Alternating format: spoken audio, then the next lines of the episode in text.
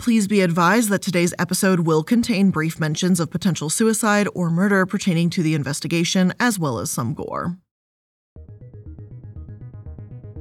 Melissa Caddick was a seemingly normal woman with everything you could have wanted a $6.2 million home in Sydney, Australia, a loving husband and son, and close family and friends. Her loved ones were so close to her, in fact, that they trusted her with their investments. That turned out to be a massive mistake. But before Caddick could even be brought to any sort of justice, she vanished. So, where is Melissa Caddick? Did she swindle all her friends and family out of malice, or is this just a massive misunderstanding? And could a single foot washed up on the beach lead to the answers we're looking for? Hello, everyone, and welcome to Multi Level Mondays. I'm the iilluminaughtii, and today we're going to be looking at the case of Melissa Caddick. Now, we've taken a look into different types of scams in the past and people who try to coax money out of others while doing as little work as possible to earn it. And today, we're going to look at Melissa Caddick, a representation of fraud far more dangerous than what's normally seen. It's important to examine the life of her as well as her financial conduct. Subtle habits and mannerisms leave clues to her predatory nature well before her notorious fraudulent actions. Caddick is a unique case among scammers, her personal and financial dishonesty intertwine and run so deep that not even her loved ones knew who she truly was. Born April 21, 1971, Melissa Grimley, later to become Melissa Caddick, had an uneventful upbringing. A longtime friend described her wanting to be better than what she was, always trying to fit in with the popular group. While that is a common attribute for people navigating adolescence, her obsession with materialism and social status foreshadowed her demeanor and character. After primary and secondary school, she enrolled at Patrick's College Australia in Haymarket to study secretarial and business administration. Much of her mannerisms can be traced to some of the core principles of the college, like their motto, which translates to either the best or nothing. It's evident that she took it to heart. Caddick's first job was with the National Roads and Motorist Association Investment Division and Administration. Starting with her very first job, she became angry whenever someone called her a secretary and gave herself a more illustrious title. According to those who knew her, she lived a life with delusions of grandeur from a young age. Her past bosses described her as bubbly and efficient and dressed for the job she aspired to instead of the job she had. She learned early to mold herself into the image of an ideal professional, receiving rave reviews from those who employed her. Even then, her outward appearance masked deep emotional scars. In her early 20s, Caddick herself was a victim of a scam, running off with a con man who stole from her parents and later maxed out her credit cards. It is suspected that Caddick suffered a mental breakdown and her personality warped due to the trauma of this incident. In 1998, Caddick landed a job in running the Sydney office of a boutique investment house. This job marked the first recorded history of her financial misdeeds. Six months after her hire, she was confronted with evidence of her forging her boss's name on four checks worth nearly $2,000. It's here that we should note that white collar crimes, which include the likes of fraud, embezzlement, bribery, and other nonviolent gains, get relatively low attention by the media. The exceptions to the rule are extreme cases with large victim counts and high financial casualties, like the one we're covering here. The general public knows less about these sorts of offenses and the legal repercussions, and usually victims can't be identified solely by outward appearances. The only tangible exposure for many is romanticized by the media. Movies and television portray these actions as either exciting and lucrative, like the Ocean series, or as a form of vigilantism, like the recent Leverage television series. It's located below the strip beneath 200 feet of solid earth. It safeguards every dime that passes through each of the three casinos above it. We're gonna rob it. Smash and grab job, huh? Medcrave released information suggesting that white collar crimes are far more common than assumed. Offenders get substantially lower prison sentencing than violent offenders. Whether it's the lack of knowledge or debatable levels of leniency by companies, white collar criminals are more likely to be repeat offenders. The article also states that white collar crimes typically harm more people on average than violent crimes. Of course, when these financial crimes are the ones we saw, like with Park 432 Avenue, they may not gain a ton of attention because it can be hard to feel sympathetic for the victims, who are already millionaires or billionaires. Caddick's next step in her rise to notoriety was Wise Financial Services, where she started as an office manager. In 2002, after she finished training in financial planning, she borrowed $750,000 to buy a 25% stake in the business. The following year, she was featured in the trade magazine Independent Financial Advisor.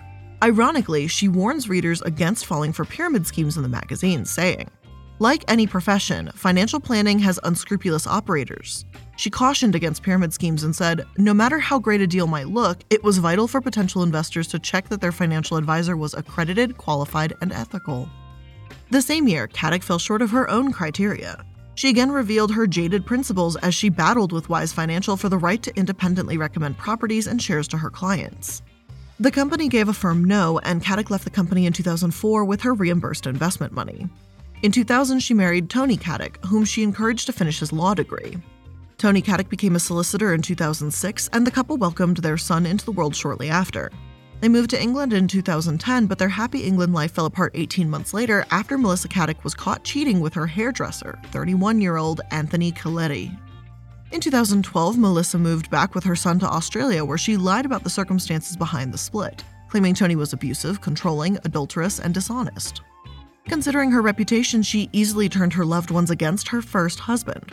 And later that year, she remarried to Coletti. Conversations with Caddick's friends suggest she was controlling of both husbands.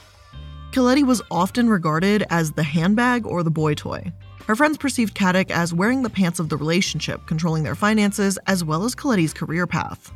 She convinced her husband to delay his dreams of becoming a DJ and quit his job, securing her stranglehold over his life. Being in constant control of finances is one of the determining factors in identifying financial abuse, which Coletti's testimony suggests he was a victim of. The return to Sydney marked the beginning of Caddick's core scheme. Much of Melissa Caddick's story seems typical of white collar criminals, but it was her personal qualities that made her lies so difficult to sift through. She was a predator, much like most who commit frauds, but her influential nature went deeper than a person to person interaction.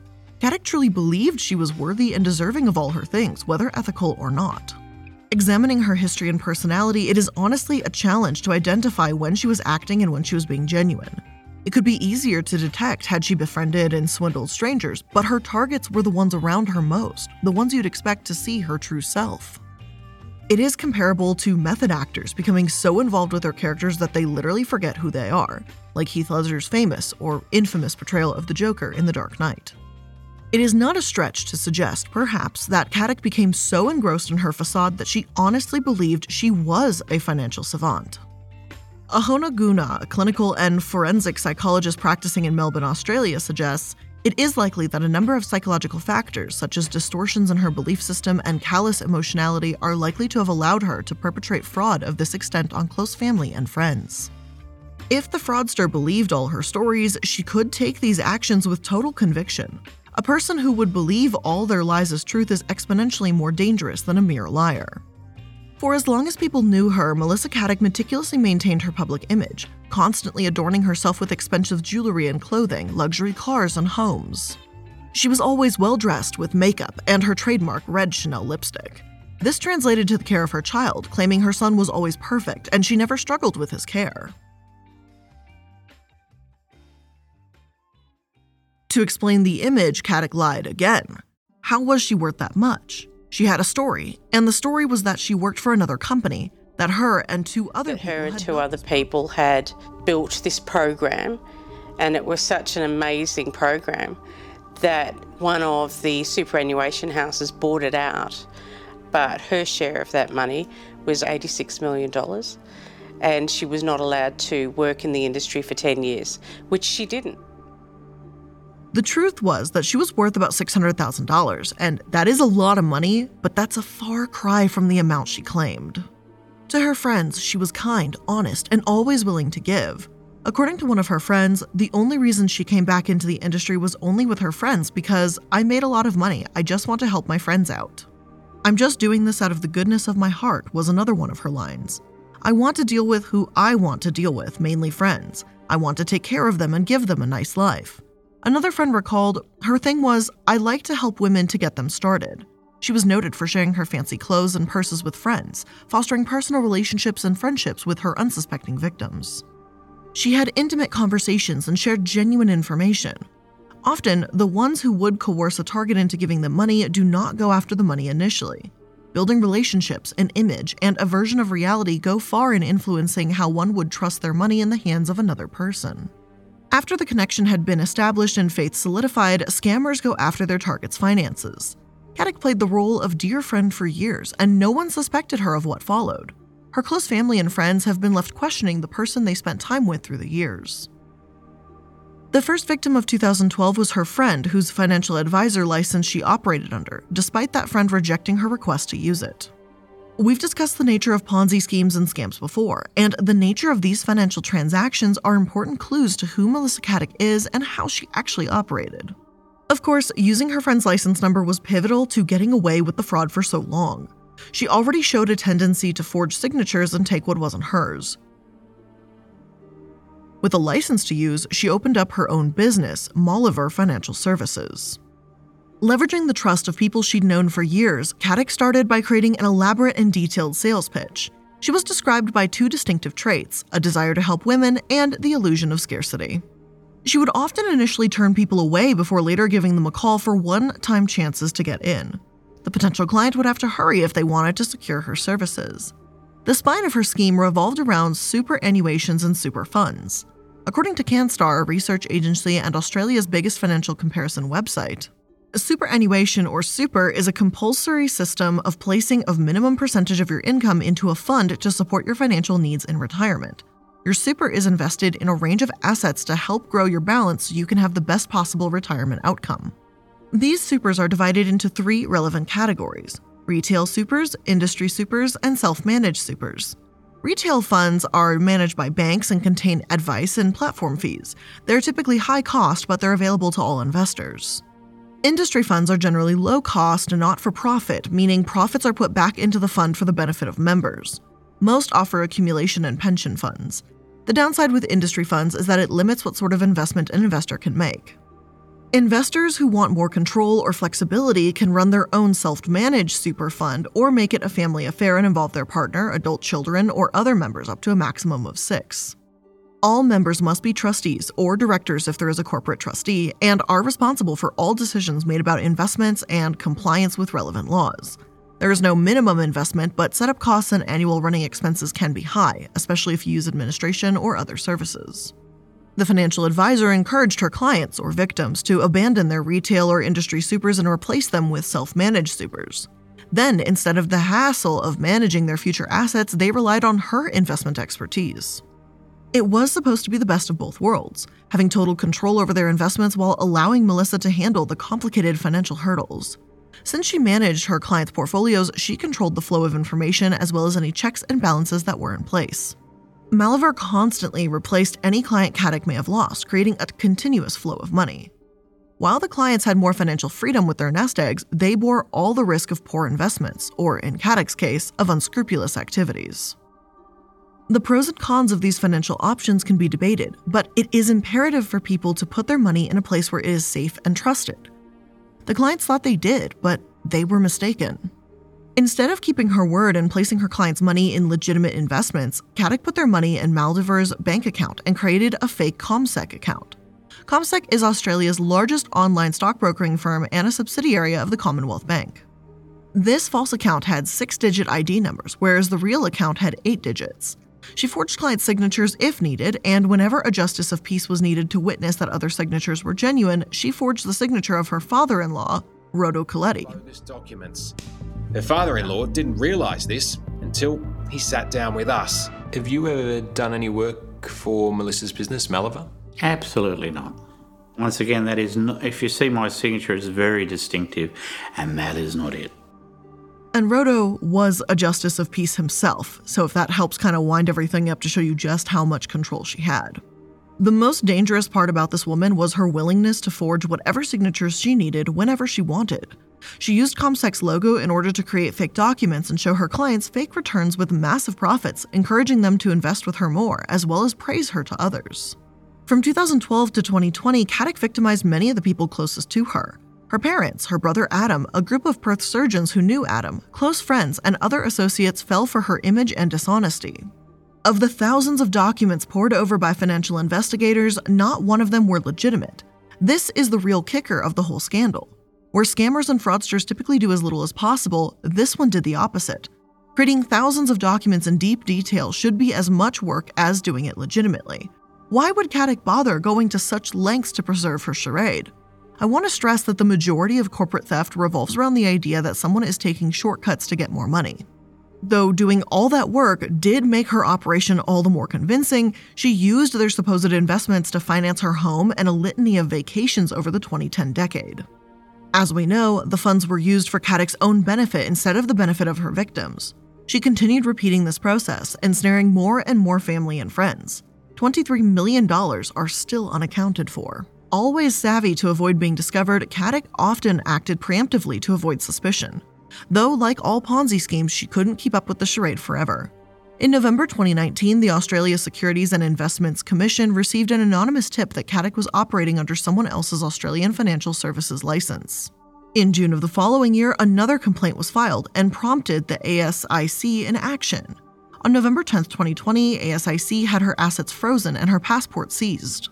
The following day, they joined the Australian Federal Police, raiding her home and removing millions of dollars worth of jewelry, clothes, and handbags. The morning after, Caddick left her home, presumably going for her daily jog, and she never returned. But that's not where the story ends. Investigators exhausted resources searching for the Australian mother. With no leads and the growing revelation of her misdeeds, frustration mounted. The longer the investigation stretched, the more questions emerged, calling into question everything the public knew about her disappearance. Was Caddick the victim of an angry client? Did she commit suicide in fear of losing it all? Or did she pull an impossible vanishing act? We will try to get to the bottom of these questions right after this sponsored break.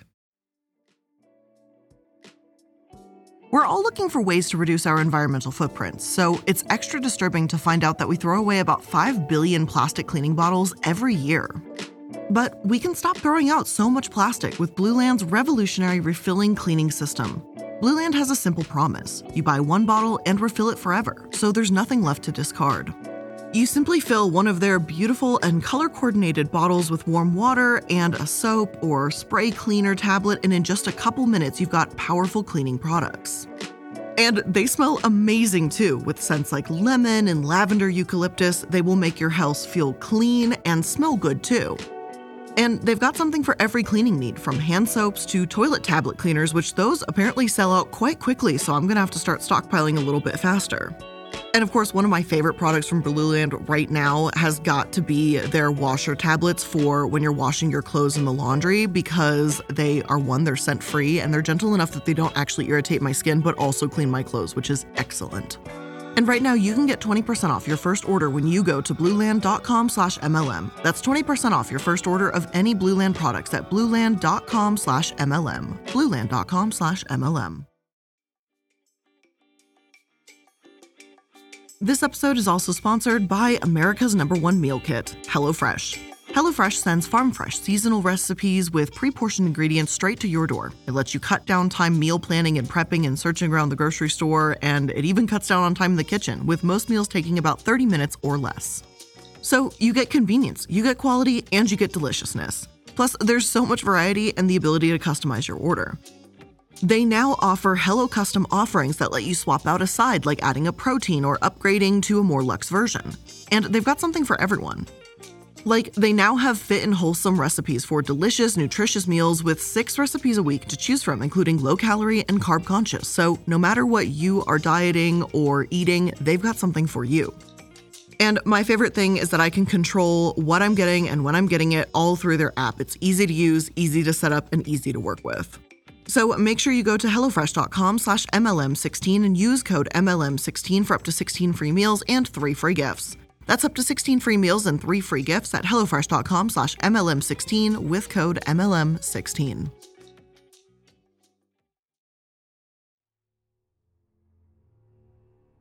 The reports around her disappearance seem pretty straightforward. On November 11, 2020, a day after her years long Ponzi scheme primed to fall apart, Caddick was heard by her son leaving her Dover Heights mansion at 5:30 a.m. It was assumed she was going for her daily run, but she didn't take her keys or phone and she never returned. At this point, the news of her misdeeds were still secret to everyone. A search began in earnest for a woman held in high regard by her community and those close to her. But what turned up was the truth behind a fraudulent woman. Her friends and family were notified that her hard earned investments were gone and likely to never be seen again. The questions of her whereabouts began with the circumstances behind her initial disappearance. Dover Heights is a high income area with many mansions and luxurious houses. A majority of those houses have security cameras, creating a footage net that's nearly impossible to evade if you're not in a vehicle. Yet, none of these cameras captured Melissa Caddick on the day she disappeared. And to this day, the manner in which she actually left her home is still a mystery. Where did she go, and how did no one see her? The answers eluded local and national authorities. The first point of interest in the case was her husband, Anthony Coletti. Questions rose about his intentions when it was revealed that he took more than 30 hours to notify the authorities of his wife's disappearance. At first, he stood in front of cameras pleading with Australia communities for help in finding Caddick. He never notified Caddick's victims that she was missing, nor the fact that the home was raided by corporate watchdog ASIC. As more evidence piled up against his wife, he rose to the top of a list of potential suspects. While he did cooperate with authorities, he was not forthcoming with information. Australia's self incrimination laws are not absolute, but there is evidence that Coletti is within his rights to not incriminate himself. It's not exactly the same as the United States' Fifth Amendment, but it is comparable. For a long time, he avoided questions and media attention. Perhaps he was an accomplice to all of Caddick's financial activity. Perhaps he snapped at the sudden intrusion and revelation that his wife was not what she seemed. His father, Rodo Coletti, did not believe his son had the mental or emotional capacity to actually harm his wife. He also didn't think Anthony could help her, he stated. Anthony is a hairdresser, a damn good one, but I don't believe he has the capacity to even know what a financial scheme is. I don't think he could have been a part of it all. Even if he did know what a financial scheme is, he'd likely just believe what he was told anyway. And that's a big ouch. He is convinced that she's innocent, that she's being set up. Typically, in a missing persons investigation, those close to the person missing are proactive in the search. The fact that Coletti was not piqued the suspicions of the public and media. Further conversation with Rodo suggests that Anthony is, sadly, simply a man who is just deeply in love with his wife, so much so that he couldn't see the hunter behind her smile. Anthony himself suspected that she was murdered and contained his own list of suspects. After investigation, most concluded that her husband Coletti had no association with Caddick's crimes. As much a victim as the others, Coletti currently has no job and little money to his name. Court documents revealed a paltry $1.95 in his bank account. He's been allowed to stay in their home during the investigation, but it won't be long before the mansion is sold and he, along with Caddick's son, are forced to vacate. Speaking of the media and tabloids, they salivated at the drama unfolding in New South Wales. Theories and guesses flew all over about what happened to Caddick. Suicide didn't seem possible considering she wasn't seen at a nearby cliffside known for people jumping to their deaths, but it was still a possibility. In a 60 Minutes report, bodies almost always washed up in a day, but the weeks and months poured on and there was no sign of the businesswoman. Reports and assumptions flew around the media, garnering even more local attention than the coronavirus pandemic at the peak of its volatility. Groups and petitions rose in support of the seemingly innocent wife and mother. This coincided with her history being unveiled, mixing in levels of sympathy and slander. As often with cases like Caddick's, the media painted her with intrigue, Everyone wanted to know who she was and where she put all that money. Fortunately, for all the people who trusted her over the years, not all the money is lost. Financial investigators located a fortune the businesswoman kept hidden. A large sum of money would be returned to her investors.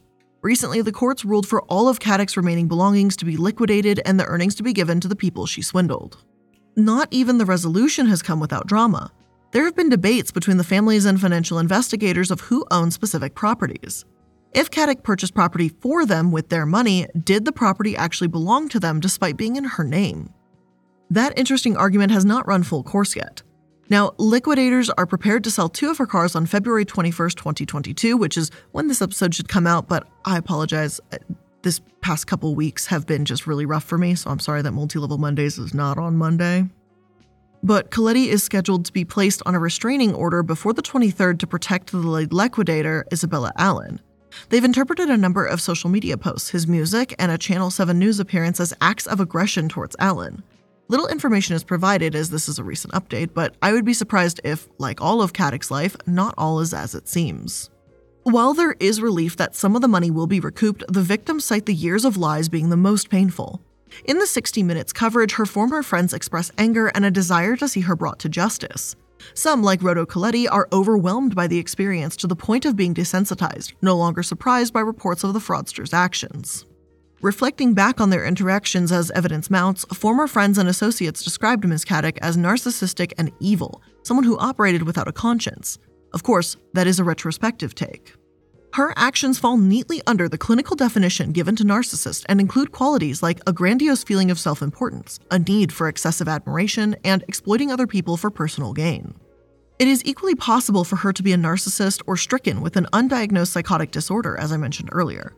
There is the possibility that instead of being a habitual liar and narcissist, that Melissa Caddick had severe psychosis over a number of years.